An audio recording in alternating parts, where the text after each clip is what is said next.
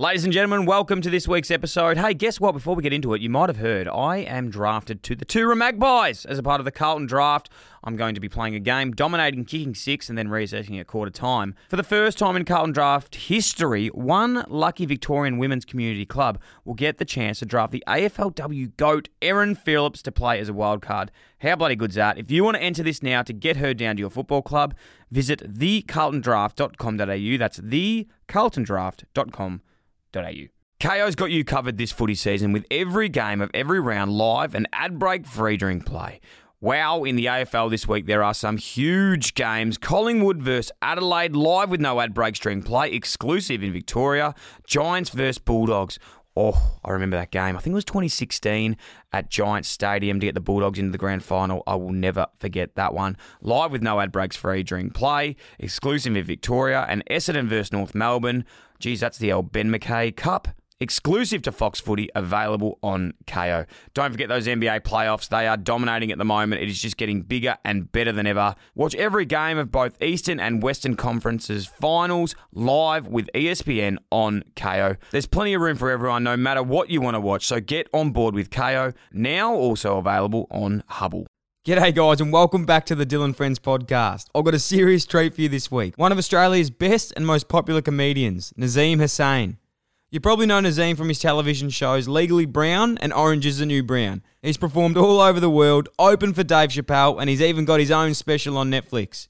In this episode, Nazeem shares what it's like growing up as a Muslim in Australia and how he got discovered as a comedian. We talk about jokes that didn't go to plan, dealing with hecklers and much more. He's a great bloke. I can't wait for you to get to know him better. Let's go. Welcome to the Dylan Friends Podcast. My name is Deborah, Dylan's mum. Strap yourselves in for some lighthearted and wholesome fun. And don't forget to subscribe and leave a review. Ladies and gentlemen, how exciting.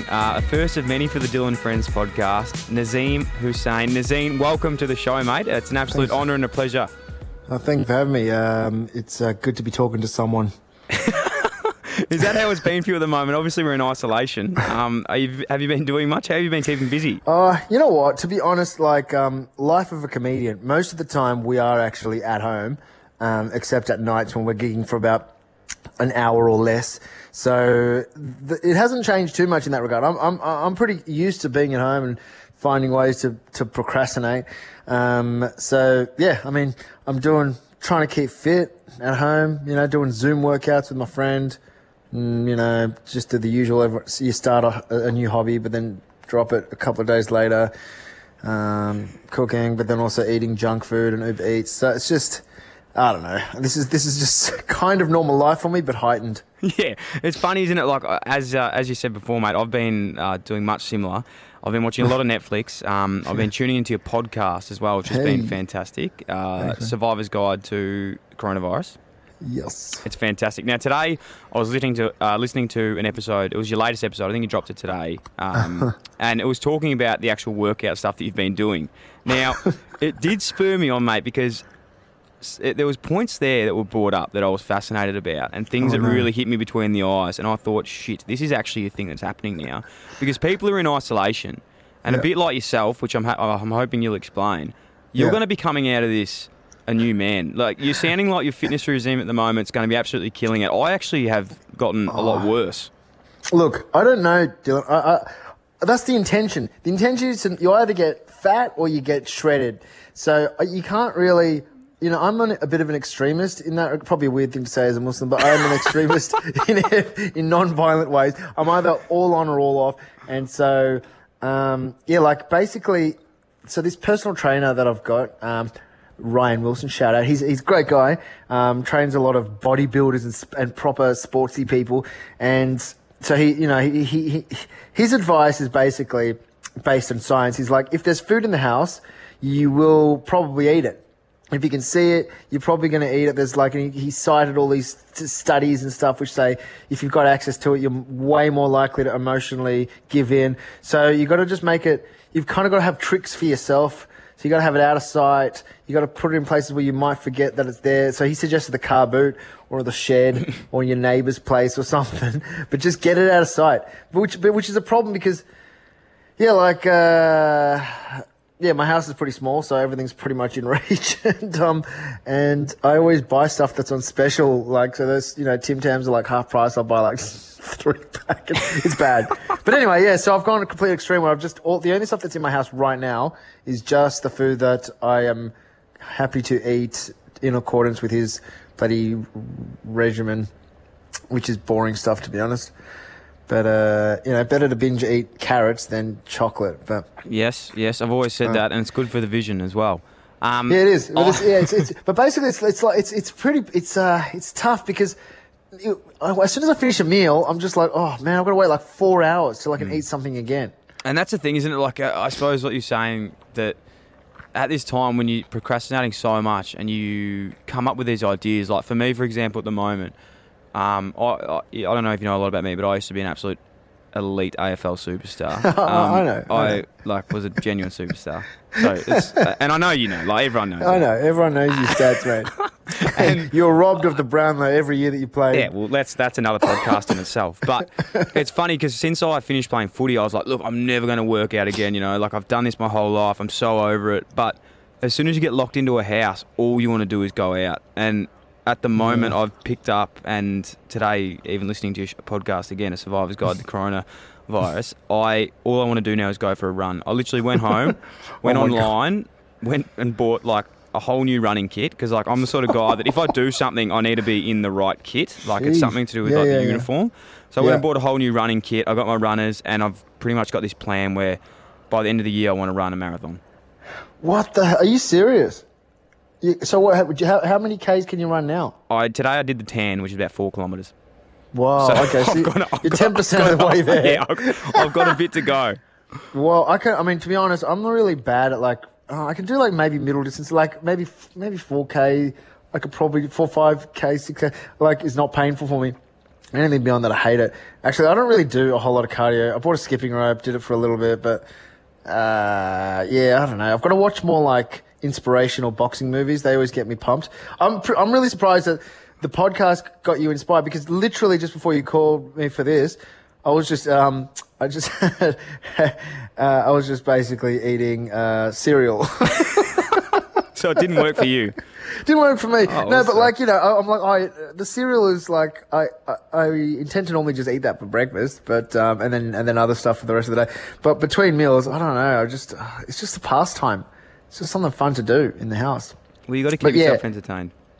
Yeah. So how are you getting prepped for the marathon? Are you running every day? It's only day one. I haven't sorted that out yet, but I spoke to my mate. Just yeah. It's just, I listened to the podcast this morning, and oh my God.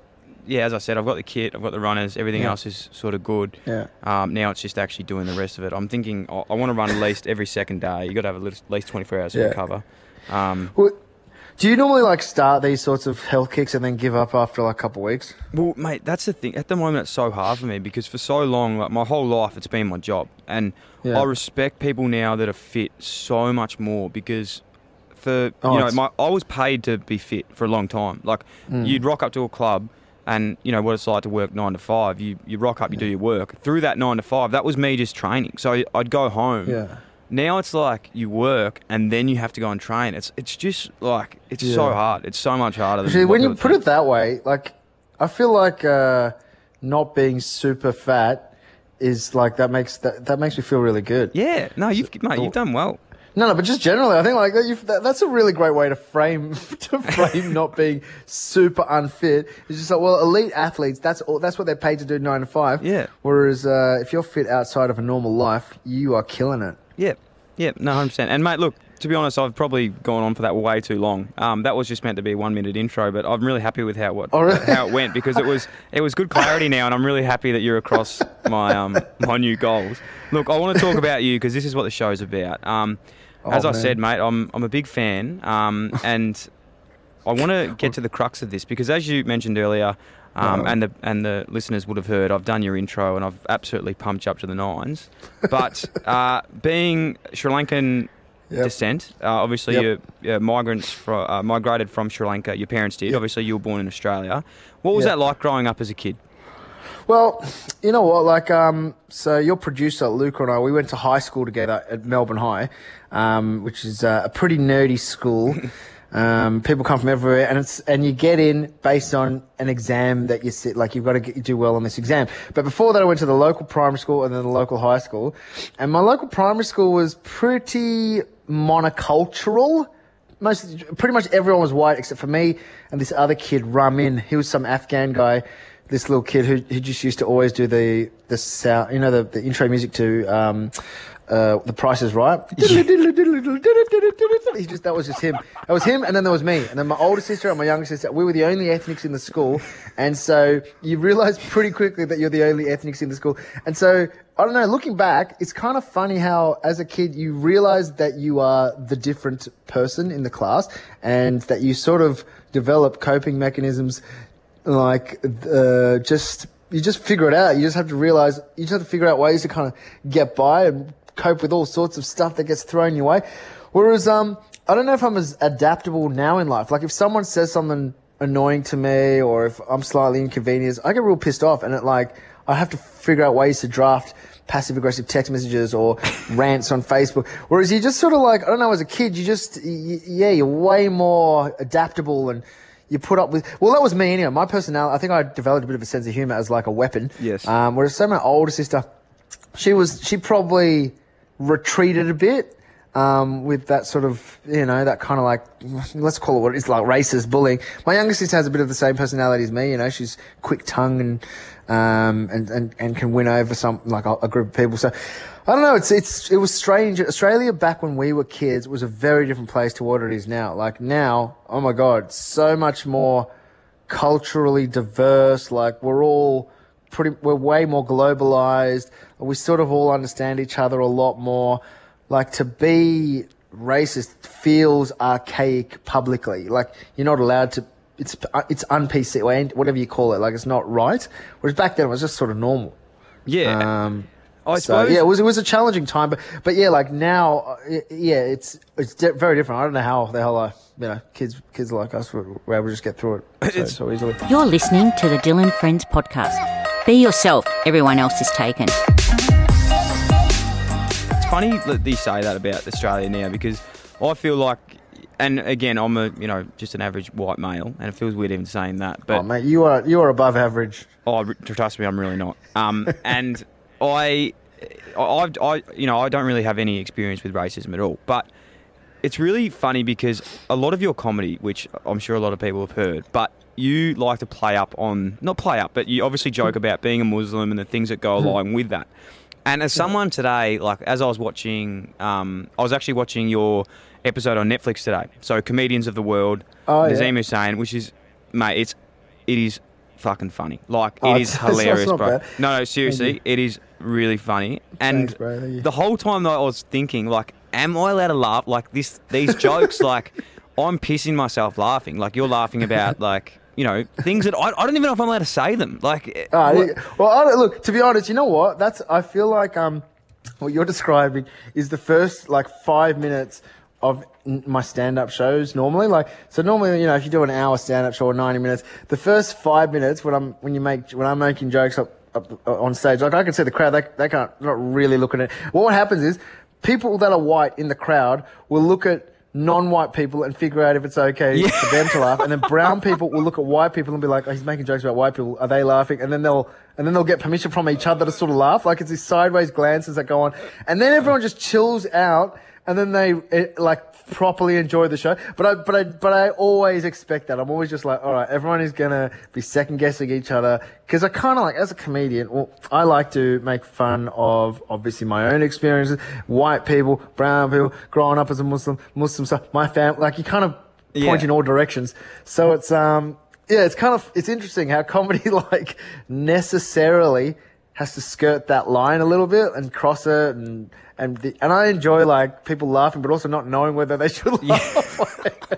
I don't know why, but it's really fun. Like, until I don't get away with it anymore. But right now, it's I'm not in any trouble. So, mate, exactly right. I just have no idea what to do sometimes, especially watching that one today. Like, if I was in a live audience and the things that you were saying, I honestly don't know, I meant to do. Well, that's what I really, really miss. Like, the thing about live performance or, like, live comedy shows is that, like, if you're watching at home, Like, or if you're not in the room, you don't really enjoy it in the same way. Like, whereas if you're in a room with a stand-up, you're watching a stand-up comedy fest or comedy show, it feels like a big in-joke. Like, the show is for the people in the room, and so you're all sort of in on it, and it's like a shared kind of group experience sort of thing. So, like, yeah, I don't know if that sounds a bit wanky, but yeah, like, doing comedy in the room, like, riding off each other's energy. Like, it is just, you know, if there's no energy, if there's no laughter, you can't do it. The show just is dead. So it's kind of, it's the thing that I miss, like, performing too. So it's probably weirder watching. Like, I can't watch myself do stand up to a room because you're definitely not, I'm not conscious of the well, you are conscious, but you don't think about the cameras at all because really you're playing to the people in front of you. Yeah, yeah. And when you watch it, I feel like, oh, are you getting the same energy? Because when you're in the room, you're like part of it, you know? Yeah, so it's kind of like a conversation. Yeah, this is all the theory of comedy. Oh, I'm loving it, mate, because I've always wanted to chat to a comedian about so many things, which we will get to in a bit. But firstly, I do want to know, how did it get to this? Because as you said earlier, Melbourne High School, which for all people that live in Victoria and Melbourne, you know, to have a comedian coming out of Melbourne High School is probably not something that you would really think is, you know, appropriate. Like, to get into that school, you have to have an don't you get in at year 9 because you have to give a test to get in or something like that? It's really, it was a very, very... very academic. Nerdy thing. Yeah, it was like I think the rule is a 3% rule. I don't know how it works, but basically, yeah. Your producer, actually, Luca Ganano, so he and I used to be really good friends at school, and he was he was a super smart guy, very funny, you know, and... yeah, like, I think in a way, so everyone, like, I remember the school that I went to before that, Mount Waverley, secondary college. Beautiful. It's not a bad school, but I remember, like, back then before social media, there were, like, these chain emails, and I remember one of them was, like, you know, it had, like, you go to blah school when they X, and so mine was, you went to Mount Waverley when the weed is such good quality or something. So, like, my school was famous for high quality marijuana. And so that was a sort of, and I remember at the school, like, I used to, do assignments, and there was one teacher, she used to literally accuse me of plagiarizing from the internet from Encarta because she just thought didn't believe you were that good. Well, she didn't believe that I could write. It wasn't like exceptional, but like it was definitely like not the standard that she expected from the students. And so I'd have to dumb down my essays. It wasn't to try hard at school was not cool. Whereas at Melbourne High, the first thing I noticed was that all the kids would be really excited about learning. And that was like, to me, so exciting. Like, I just remember going, oh man, this is cool. You actually can really try hard. And to be kind of popular at school meant that you did well at school. And that was a really new and exciting experience for me. I thoroughly enjoyed it. I think I would have been better at Mount Waverley, to be honest. Well, you know, if you enjoy CBD or whatever it is, they probably still sell it. The students probably still sell it, you know. So not that I'm encouraging it. No, we'll it's kind of science, isn't it? Like, yeah, it is. Well, you got to be passionate about something. Exactly. So no, it was definitely not what I expected to do. Comedy. I sort of fell into it accidentally. You know, you're a lawyer, weren't you? Did you? And I studied law and science. Yeah, I worked as a tax consultant at PwC for a few years, and I was just sort of doing comedy on the side, just like mucking around, and I did this show called Salam Cafe with Waleed Ali and some other people in the community, and that was on Channel 31, and then we did a season on SBS, but it was sort of like just stuff that we all did alongside, well, what I did alongside my normal life, and then it just sort of, things got a bit busy, and the gigs just kind of kept coming in, and I eventually got a show called Legally Brown up on SBS, which... I sort of, you know, that was going to take 6 months to film, so I sort of went to my bosses at work and said, oh, look, I've got a television show, and they're like, oh, you know, is it your own show? I was like, yeah, and they said, well, you know, you can either take 6 months leave of absence or you can just quit and just know that the corporate world is always going to be here, so what do you want to do? And I think they were encouraging me to quit. I thought, oh, screw it, I'll just quit. I just thought I'd take the plunge, and yeah, then I quit, and I thought I'd be back, but...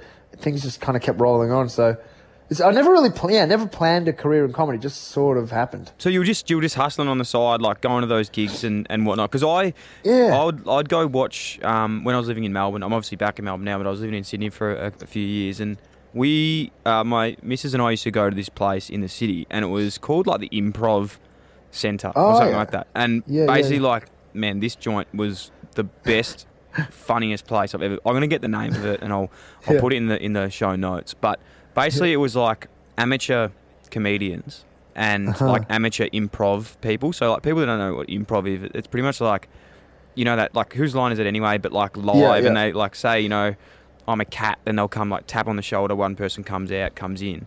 And it was the funniest thing in the world. And I was thinking, is this actually how people get picked up, like to go to like be big comedians? Yeah, it's kind of, I don't know, like, see, so there's also, so improv comedians and stand-up comedians, it's like, there's actually a, they're kind of two schools of thought, like, so improv is completely improvised, so it's, so the audience will say some stuff and then they'll improvise some scenes together, whereas stand-up comedy is essentially rehearsed material that's written, and they're both schools of, they're very, very different sort of forms, but I think in a polite way, you're trying to say that has nothing to fucking do with what we're talking about right now. I think I've just gone. Story. I think I've just told a shocking story that has nothing to do with. Oh wow, cool story. No, it's weird because it's like you've kind of entered into this like this war of worlds. No, like as in stand-ups are like improv comedians, and improv comedians I think look at stand-ups and go, psh, you guys can't think on your feet. So it's sort of like it's this weird divide, but like that we often share the stage and it's the same sort of thing, but I don't know, it's very weird, like, you know, the way I sort of ended up on television or doing TV stuff is because I used to do stuff on Channel 31, so that's SBS, I guess, they did that.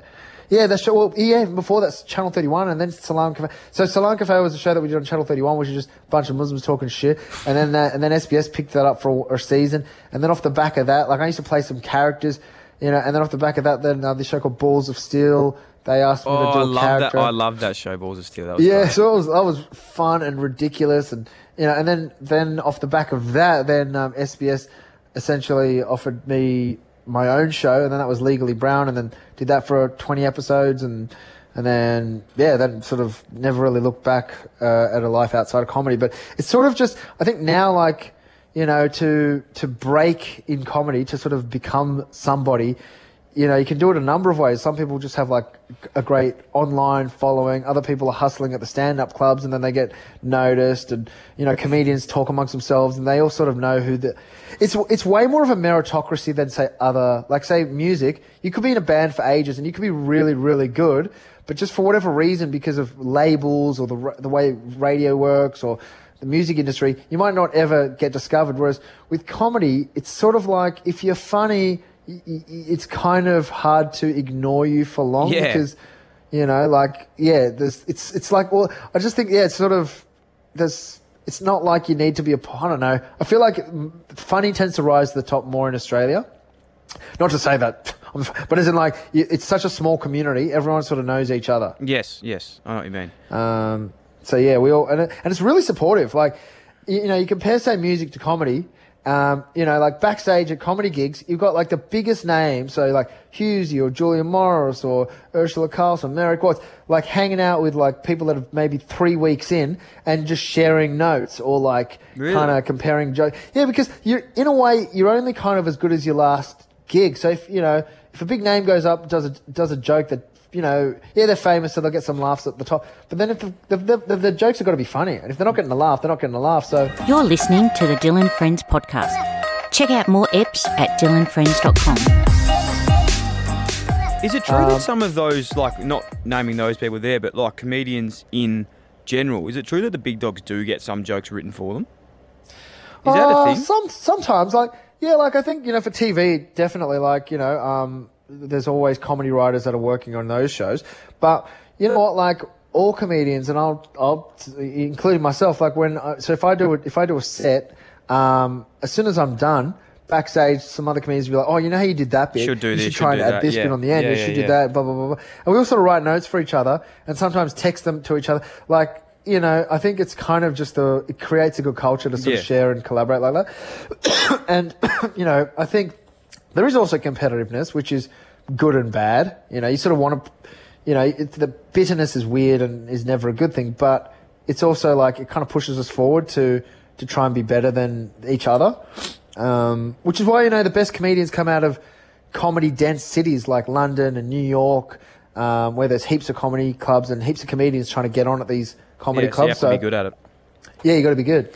And one thing that I'm always really love looking up on YouTube, you know, when especially in a period like this when there's nothing to do, is comedy comedians versus hecklers. Now, like those videos, I love watching. I think Jimmy Carr's got like 1 million of these sort of videos. Have you, brilliant. In your career, had any experience with hecklers? Has anything come up to you like that? Oh, you know what? Like, so sometimes when people ask me, just like, oh, what's the bit? I actually can't remember specific heckles because they happen so often. It's kind of like, I guess, a tackle in football. It's just like all the time. Yeah. So you'll be doing a gig and then someone will just say something and then you just have to go to them immediately if it's obvious to the room. Like the worst is when it's just like just before a punchline and then they say something and they screw the whole bit up and then you're like, oh man, now I've got to deal with this heckler and you've wrecked a joke. Yep. So it's kind of like in a way, so you might spend ages writing this routine, you know, like, oh, this is funny, this is great. And then the audience will laugh. But as soon as someone says something drunk in the audience or tries to take you down and then you know, say something funny back, for the room, that's the funniest part of the whole routine. Yeah. Yeah. And you're like, what? I just said something about his mum and that was the funniest part of the show. Whereas all this cleverly worded stand up shit, they don't care. They just want to see you take down someone in the room. So it's kind of like good. In a way, I'm like, oh, if someone says something, you know, and you can take them down, it sort of proves to the room that you can think on your feet kind of thing. Like, yeah. But also it looks harder than it is. Like, it looks way harder. Like, it's actually not too difficult. You know, if someone says something, most of the time you just ask them what they said and they won't repeat it. Yeah. And then, you know, and if they do repeat it, you've got the microphone, you know, and you can control the conversation. So they're only answering your question. So actually the power dynamic is completely in your favor. You're just making me miss comedy. I can't do this shit now. It is a highlight, and I, like I said, I watch a lot of comedy, and it is obviously one of the highlights of when that shit goes down. I want to know though, like in my career, there's obviously been some really embarrassing moments. Look, it's not like on field. Like, I'm not a comedian, but I mean, you know, playing footy and just in life, there's always embarrassing moments. I suppose when you're a comedian, I'm sure there's like, you know, probably not yourself, maybe some other people. There's got to be some times where jokes just don't go the way that you want it to, and it just doesn't float well, or you just sit there and go, fuck, that was shit. Dude, there's so much. I think one time I said to someone, what are you, blind? And they were. I can't remember. They said something, and I remember saying, what are you, blind? I threw a music bar at someone, Helen Razor. She was one of the first people that I've had come to the show. She reviewed my show, and I remember, like, I made fun of her the first half of the show. And I used to do a show with another guy, and then I kept making fun of this person. Something just kept going after. And then when we were backstage, my friend Amir, who's like, Nazeem, that's Helen Razor. She's reviewing the show, you idiot. Oh, no. And then I went out there. I was like, hey, Helen, sorry about that. I had a muesli bar, and I threw it at her, and it hit her face because she's legally blind. Oh, so, you know, I just basically threw food at a woman's face. And, you know, she just laughed hysterically, like she enjoyed that. But, I've done so many. Man, my career is full of cringe moments. And I guess my trick is just actually forgetting about these things because I'm a forgetful person. But if you think about them, like, you'll just want to quit every day. Oh, yeah. Oh, do you know what I did the other day on Insta Live? This is bad. So I've been doing some Instagram lives. I was talking to someone on Instagram Live, and you know, you can invite someone to join your chat. Yeah. So this person was on my chat, and so the comments just keep coming up. You know, that people are just commenting, and someone wrote, "This person has more chins than the Chinese telephone directory," you know, calling them fat. Yeah. And also using a racist thing. So I was like trying to delete the comment, right, so that person wouldn't see. Instead, what I did was I pinned the comment. Oh, no. And so it was at the top of the chat, like the title of the video, as this person was talking to me. I was like, shit. And so I was trying to not have a panicked look on my face as I was trying to delete the comment. It stayed out there for a good 20 seconds. So I hope she didn't see it, but she probably did. She probably just thought, this guy, I just platformed a troll. Anyway, whatever. Oh, my God. So that's in my past as well. How good. That is such a good topic, embarrassing cringe moments. I actually need to build that into the show a bit more. Oh, you do. It's so cringe. It gives me like a physical reaction. No, seriously. It makes everyone feel a little bit better about himself, I think. Hello, my beautiful friends and family. Guess what? I am back.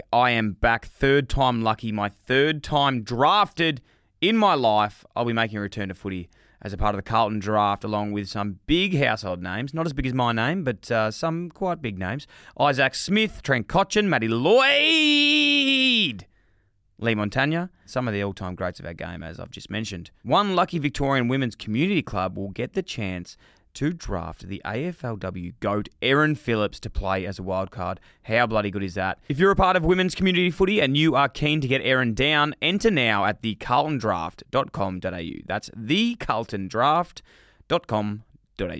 Kayo's got you covered this footy season with every game of every round live and ad break free during play. Wow, in the AFL this week, there are some huge games. Collingwood versus Adelaide, live with no ad breaks during play, exclusive in Victoria. Giants versus Bulldogs. Oh, I remember that game. I think it was 2016 at Giants Stadium to get the Bulldogs into the grand final. I will never forget that one. Live with no ad breaks free during play, exclusive in Victoria. And Essendon versus North Melbourne. Geez, that's the old Ben McKay Cup. Exclusive to Fox Footy, available on Kayo. Don't forget those NBA playoffs. They are dominating at the moment. It is just getting bigger and better than ever. Watch every game of both Eastern and Western Conferences finals live with ESPN on Kayo. There's plenty of room for everyone, no matter what you want to watch. So get on board with Kayo, now also available on Hubble. One thing about being a comedian I can imagine is the old thing of someone says, hey, I do comedy, tell me a joke. Oh, tell us a joke. Is that the bane of your existence? Is that the worst thing someone can say to you? It's one of the worst things you could say. I still don't have a comeback for that. I don't know what to say. All I say is, "Oh, you should buy a ticket." Yeah. I have no idea. It's horrible. It's such a, because comedians don't tell jokes. No. They don't tell jokes to one person. You talk to a group of people differently to the way you talk to one person. You don't go up to one person and go, hey man, the thing about relationships is that, it's just this weird thing to start yelling at one person. So I just don't know how to explain that. When you don't tell someone a joke, they're like, "Oh, I thought you were a comedian." And well, yeah, I thought you knew what comedy is. Anyway, let's just end it now for everyone out there, guys. If you're listening, just never say that because I can. Or if you want to annoy the person, just say that. Yeah. Okay. That's the number one way to piss off a comedian, and then they'll tell that story to comedians the next time they're backstage at any gig. Now, we touched on it earlier, but obviously being a Muslim, right, can I just say something? Yeah. I know this sounds so stupid, but, I still feel weird saying that. Being a Muslim? Yeah, I feel bad. Oh, it's better than saying to me being a Christian. Yeah. Being a Muslim in comedy, when did that... there isn't many Muslims in comedy, not that I know of anyway. You're the probably most famous one that I've come across. Let's hope it stays that way. Yeah, exactly. When did it come probably okay... But when did you come to terms with that, I suppose, being... Yeah. Obviously, it's a strict religion. You make jokes about a lot of things, in the religion, which are funny. But do other Muslims get offended by that sort of stuff?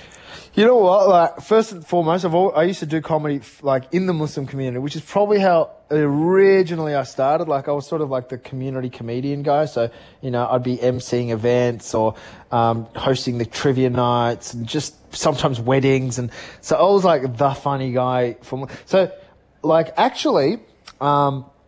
Most people don't have many interactions with Muslims because we're a small community and you just see us on the news. But in the community, we are super un-PC and we joke around heaps, and which is kind of why we did that show Salam Cafe, Channel 31 and SBS, because we sort of got fed up sort of seeing Muslims on TV not look and sound and joke the same way that we did. Yeah. So actually, Muslims come out to my shows heaps, they. They're probably the joke suggestions I get after shows. After any show, people always come up and they go, "Oh, you should say this, or you should say that, or joke about this." Muslims tell me the wrongest stuff that I could literally never joke about on stage. But yeah, so it's kind of not that nothing's off limits. A lot is off limits. With Islam, with Muslims, you're not supposed to be making fun of people that are probably that it's bad to make fun of, so people that are older than you or that you're supposed to respect, and people with disabilities. Disability. You're supposed to punch up in a way, you're supposed to speak truth to power. Yes. Not be someone that's just a bully. You're not supposed to make fun of certain aspects of the religion, or just you're not supposed to make fun of God's word and sacred things like that. But I've never really... I just, look, my rule has always been if it's funny, I'll joke about it. And, like, I guess Muslim life is funny. I feel like you actually, like... And again, I'm not Muslim, so I don't know this, but I feel like you're actually helping break down those barriers, really, when you're doing that. Like, not that it mean, not that, and people could probably take that the wrong way, thinking that they can make the same jokes that you are. Which, you know, if you're doing that, give it a go, see what happens. Yeah, I just don't feel like it would have the same impact. But I honestly feel like it's actually, well, obviously it's a good thing because it's so successful, it's working. But I can't see that. Oh look, like honestly, I just reckon. Everybody's got to be able to, like, there should be so many more comedians just sort of speaking their truth, or like, because comedians, you know, once you hit your stride, you just end up talking about your life. And the more we sort of hear from different people's lives, like, the more we kind of understand each other. And I know that sounds corny and stuff, but like, yeah, like, I can't talk about anything but the life that I experienced. Yeah. And so a lot of that has to do with me being a Muslim. You're not making it up.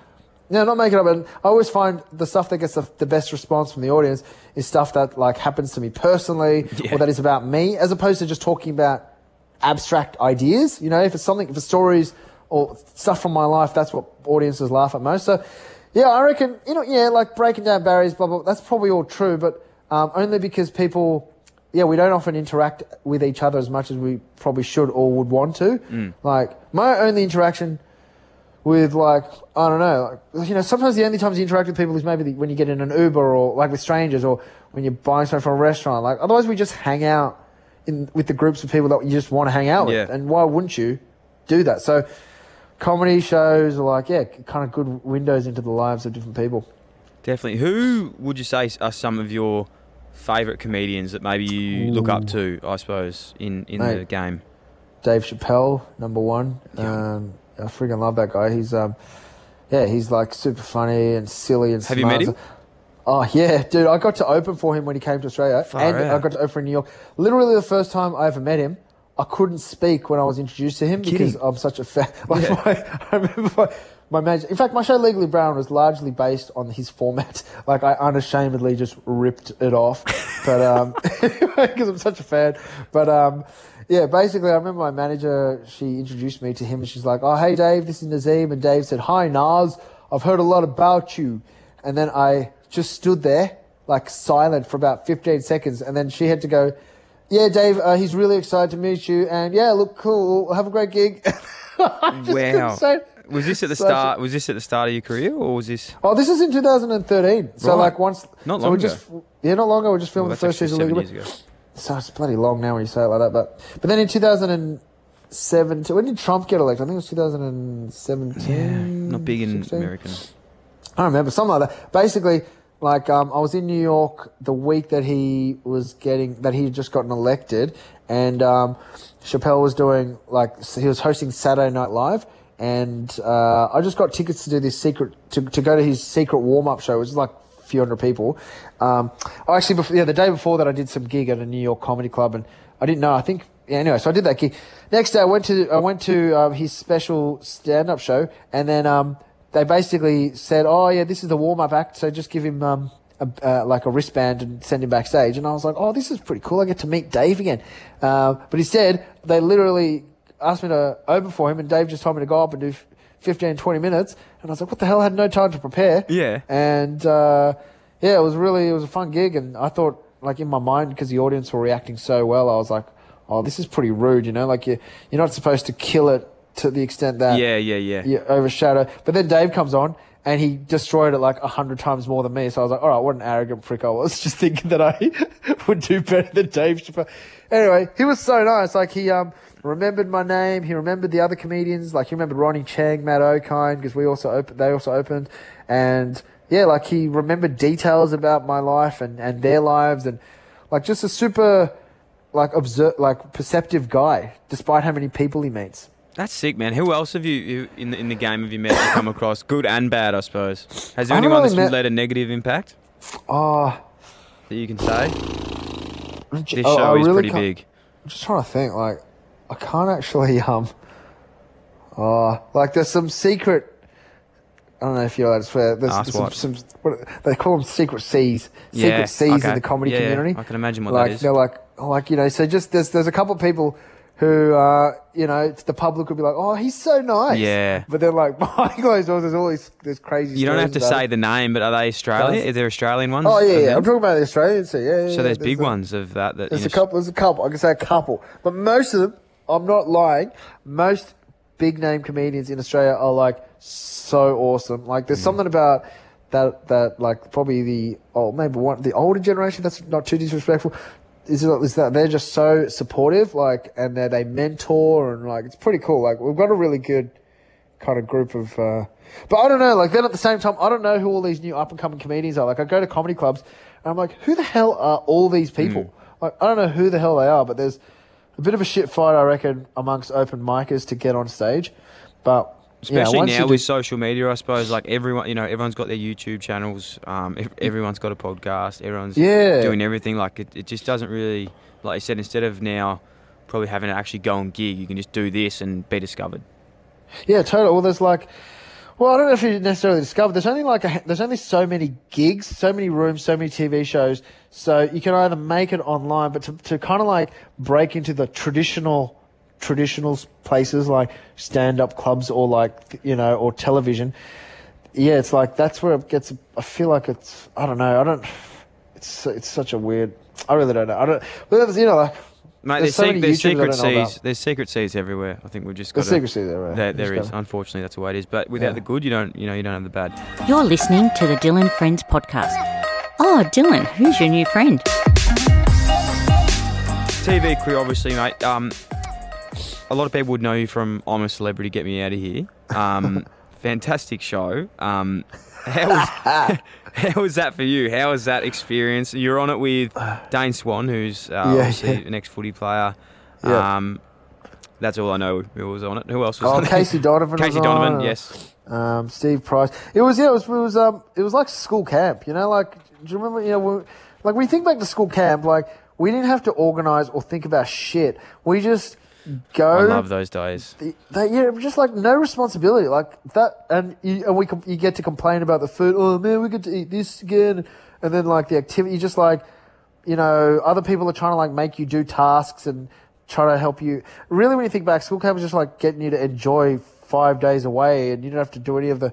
So that's kind of like what I'm a Celebrity was in a way for me. Like you just go there, they're looking after everything. You don't have your phone, no bills to pay, and you just eat ostrich anus. What were some of the challenges that you did on that, like the physical and eating, digesting? I remember I had to like to get into the thing. I jumped out of a plane, which was I've never done that before. But I also bungee jumped, and bungee jumping is way scarier because I'd much rather jump out of a plane than do bungee jumping. I think. Yeah, because I don't know why, even though. Because there's no perception of the height, because it's just like you can't see the ground. Too. Yeah.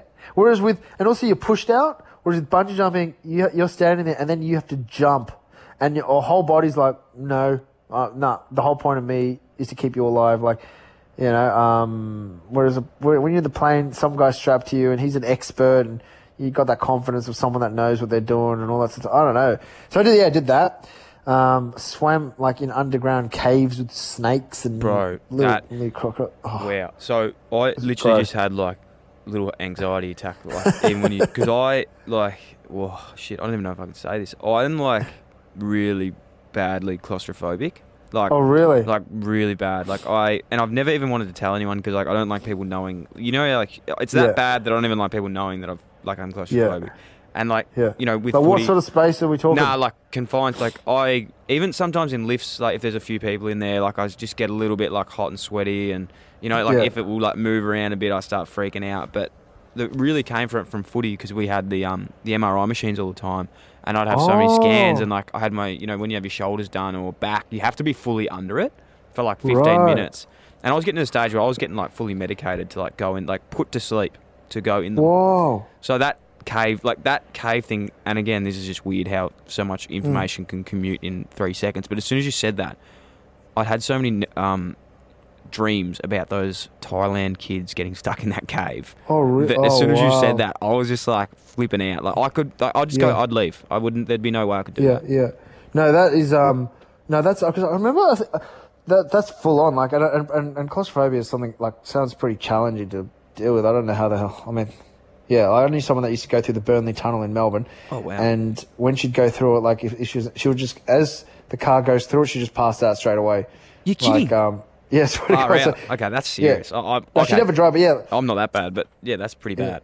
Yeah, it's pretty full on. So, it makes it worse when you're more hungover as well. Like you know, really? Traveling like in Europe, we were on those little EasyJet planes and stuff, and you'd get on them, and you go, "Geez, this was it's a pretty small plane." And then you're like, "Oh fuck, this is actually a really small plane." Then it takes off, like doors are locked, and you're like, "Yeah, ah, it's pretty small." Like you know, you start to flip out, like, yeah.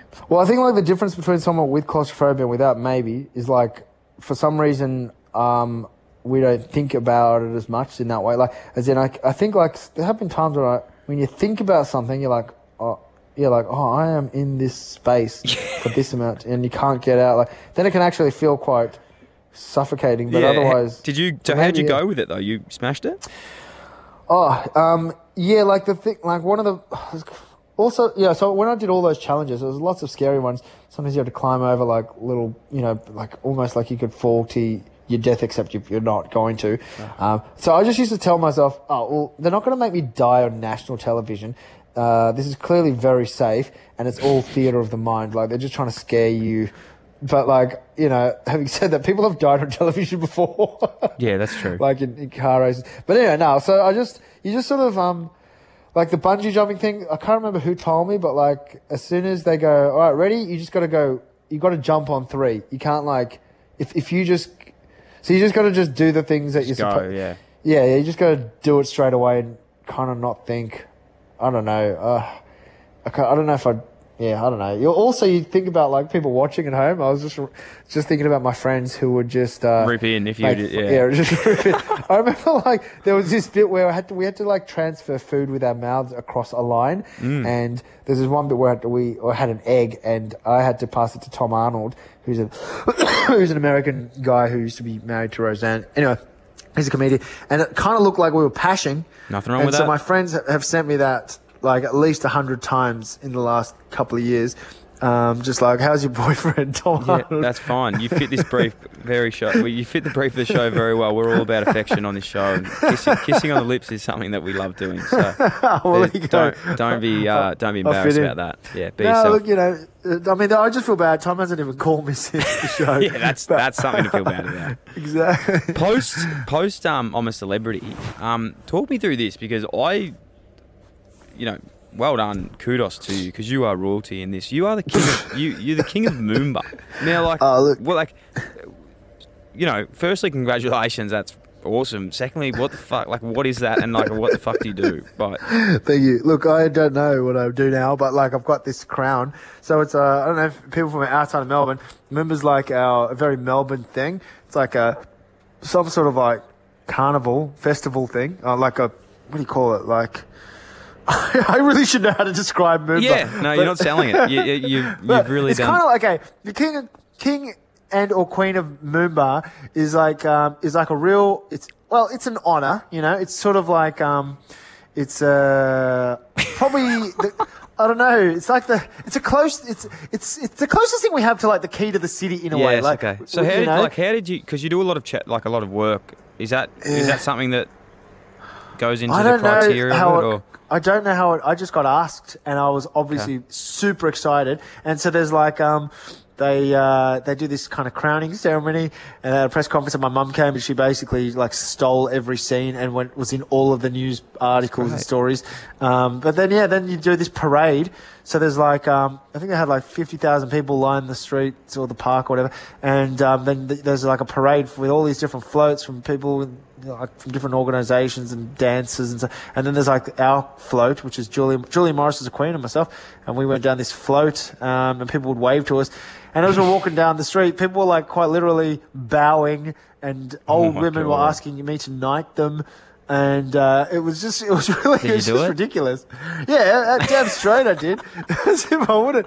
I was like hoping that I'd, you know, just be able to, if I walked around Melbourne with that crown on, that I'd get like free meals and stuff like that, but I haven't had the guts to do it. But, you know, to be honest, times are tough, so I might pull it out and just see what I can get. Do it, man. You've got to do it.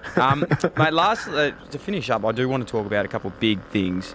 You've got the Netflix doco, which I touched on earlier, Comedians of the World, which I watched today. Which, again, I urge everyone out there to watch it. Thanks, man. It's grouse. How did that come about? Because like you're on Netflix, man. That's pretty huge. Oh yeah. Well, look, it's you know, it's pretty great. Like I don't know how it came about. I think like Netflix is sort of like, you know, they're always scoping for comedians to make specials on there. Yeah, they want new subscribers from different parts of the world. So myself and Joel Creasy, we were the Australians that they got on for that. So that, you know, and then they had Ursula Carlson and Cal Wilson from New Zealand, and they had like a couple of comedians from most countries or regions around the world, and like kind of release them as like a global series. So there's so you can watch stand-up specials from different countries, and that was filmed in Montreal. That's good. Everything's in Montreal. Is that like the Comedy Central? Yeah, it's kind of like, it's sort of like, so the Melbourne Comedy Festival is like one of the biggest in the world. Yeah. But Montreal is kind of like the most industry, it's sort of where, you know, like the industry, like all the talent scouts and Hollywood producers or big sort of stand-up comedians from America, they will go there and you do like a showcase. So it's less of like like in the Melbourne Comedy Festival, you go to watch a show and it's like an hour, whereas over there it's just like short 5-10 minute spots, and it's kind of like where people get signed up and big deals happen, and so it's kind of like the Olympics, they say, of comedy is the Montreal Comedy Festival, just for last Comedy Festival. So royalty, Olympics.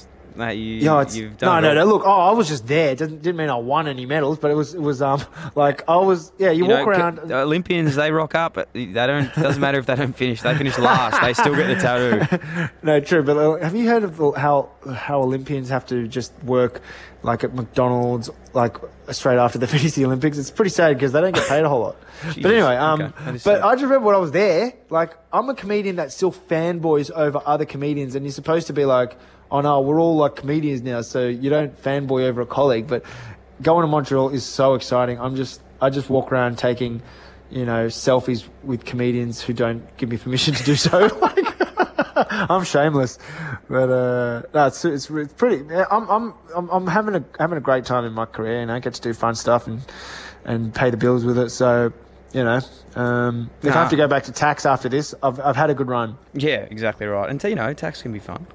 Mate, no, you're absolutely killing it. And to, you know, travel the world and tell jokes, it's a cool run. And unfortunately, at the moment, with everything that's going on... Unfortunately, that has now come to an end. Unfortunately, at the moment, we are not allowed to do that anymore. But that's, you know, once it comes back... That'll ever happen again. No, you'll be right. I can feel it. Once the human race is completely wiped out... People, the good news is, mate, people are going to need a laugh after this. I'm sure that comedy will be something that comes. But in the meantime, you have got your podcast, Survivor's Guide to the Coronavirus, which we did talk about earlier. Check that out. It's going well. Yeah, talk us through it. What's been on? Yeah, have a listen to that. It's just me talking shit to other comedians. Survivor's Guide to Coronavirus. Also, I did a series when I went to Sri Lanka last year. That'll be on Audible soon. We just keep your eyes peeled for that, and just that's pretty much it. I'll be doing stand-up from my bedroom if anybody wants to stand outside on the road and listen. I'll yell out some jokes. Okay, we'll do that, and we can find that on your website, can't we? Because that's where you've got all your upcoming tours, etc. Or just on socials, you know. If you're a restaurant and you want to give me free food, I'm happy to accept any and all free food. Fantastic. We always chuck the links in the show notes, mate. So I'll chuck that in. Man. But mate, Nazeem, it's been absolutely fantastic to have you on the show. I hope you enjoyed it, mate, as much as me. I've learned a lot. I feel like a lot of my questions have been have been answered. As I said earlier, you've motivated me for the marathon. And look, mate, I'm looking forward to catching up once this is all over, and I'll definitely want to come see the show. Yep, can't wait to touch your face. Mate, today, how's this for something, by the way? Today I was just, like, I was essentially going to a supermarket, and I, look, I'm not trying, how do I say this without being an idiot? Some guy sort of came up to me and recognised me from back in the day, and he was a you know, a footy guy, and just went so hard for the handshake. Oh, and you got it. I did it. Like, yeah, well, that's all right. Just don't touch your face. I know, but I was just walking around for the next. But sorry, he didn't go for one handshake. He went for two, and the second one at the end, I just did the fist bump. But I didn't have any like sanitizer on me for literally for like 45 minutes. I was just walking around with my dominant hand, like trying to pick things out, like. Do you know how hard it is, man? Like, I have my wallet in the right side of my pants. Do you know how hard that is to, like, get a wallet out of your pants and not touch anything? That's so funny. That guy needs to have downloaded that app, the government one. Mate, he had it. I'm not even joking. He had the app because not only did we shake hands, he wanted a photo, and he wanted a photo, but, like, with us, like, touching. And, like, I could see his camera, next to his camera was the COVID app. I'm like, what the fuck? Like, you're obviously, like, fucking into this COVID thing. You just shaking my hand twice and you want... That is how spectacular you are. He is willing to put the community's health at risk to shake your hand. Oh, no, I don't know about that. I just think that maybe he... Secret C. Secret C? Anyway, mate, I appreciate it again. Have a great night. As I said, looking forward to the shows when they get going again. And thanks for your time. Thanks, bro. Thanks for listening to the Dylan Friends podcast. The show is produced by Dylan Buckley and Luca Ganano. Richard Stansbury looks after the audio and editing. Samuel Kenny Creative is responsible for branding and graphic design. And the show is recorded at 3AW Studios, Collins Street, Melbourne. If you would like to contact my son, head to dylanfriends.com or look me up in the white pages and I'll pass it on. Kayo's got you covered this footy season with every game of every round live and ad break free during play. Wow, in the AFL this week there are some huge games. Collingwood versus Adelaide live with no ad breaks during play, exclusive in Victoria. Giants versus Bulldogs. Oh, I remember that game. I think it was 2016 at Giants Stadium to get the Bulldogs into the grand final. I will never forget that one. Live with no ad breaks free during play, exclusive in Victoria. And Essendon versus North Melbourne. Geez, that's the old Ben McKay Cup. Exclusive to Fox Footy, available on Kayo. Don't forget those NBA playoffs. They are dominating at the moment. It is just getting bigger and better than ever. Watch every game of both Eastern and Western Conferences finals live with ESPN on Kayo. There's plenty of room for everyone, no matter what you want to watch. So get on board with Kayo, now also available on Hubbl.